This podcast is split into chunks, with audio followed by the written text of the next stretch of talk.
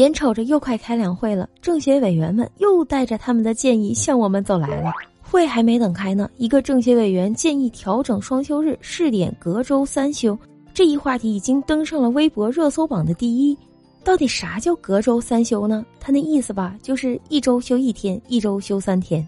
这消息一出，打工人们纷纷发出了哀求。本来我这双休都不让我休呢，还让我三休，哪可能休呢？先把双休给我执行了吧。你好，我是你的老铁锦鲤畅畅，欢迎来到我说了你别笑。今天我们来聊一个跟休假有关的话题。休假听上去是美好，但是这怎么休，能不能休，可就是咱们打工人最关心的话题了。委员们好端端的，为啥要想调整休假，想要隔周三休呢？委员认为，在疫情这三年呢，有不老少人都被憋得贼拉难受。疫情一结束，都愤恨似的出去玩，即将面临我们的可能是旅游业的疯狂反弹。可是每周日的双休，对于这些出去玩的人来说是不太友好的，所以就建议把我们的工作日调整为上六休一和上四休三。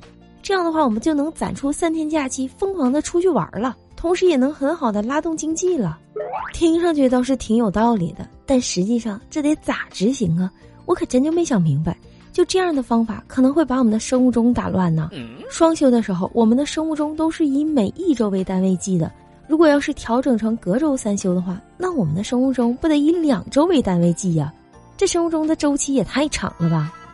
而且对于那些平时连双休都休不着的人来说，那不就是更苦了？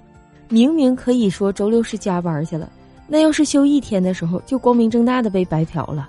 而且如果不幸赶上那一周还需要加班的话，那你连一天都休不了了，就面临着连续上十几天的困扰啊！好不容易上了十一天，想要等来一个三休，领导说：“哎呀，这周有三天休假呢，你们休一天得了，那两天都来加班吧。”上几休几也不是我们打工人说了算的呀，从来都是老板说了算呢。我记得我小时候还没有双休呢，还只是单休。每一周周一到周六上班，只有周日一天休息。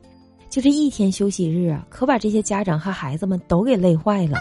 在我们东北，这一天休息日有一件最最重要的事儿要干，那就是去澡堂子洗澡、洗头、泡澡加搓澡，一套下来，这一个澡啊，至少得洗上一个多小时。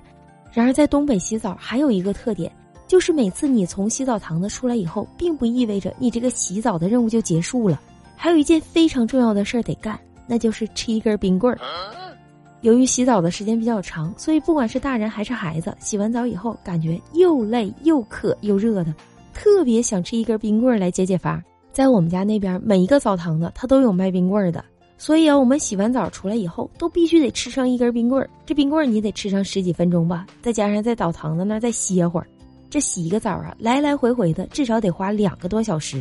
本来就休一天假，还得用两个多小时去洗澡，再加上妈妈回家还得洗衣服，那这一天下来，基本上也干不了别的事儿了。虽然说是休假，实际上这一天累的也都跟个驴一样。后来渐渐的，单休就改成了双休，在我们那个时候管它叫做大礼拜。但是我们家呀，还真很少用双休，因为我爸妈的职业是不允许的呀。我爸是火车司机，那开火车的哪有什么节假日啊？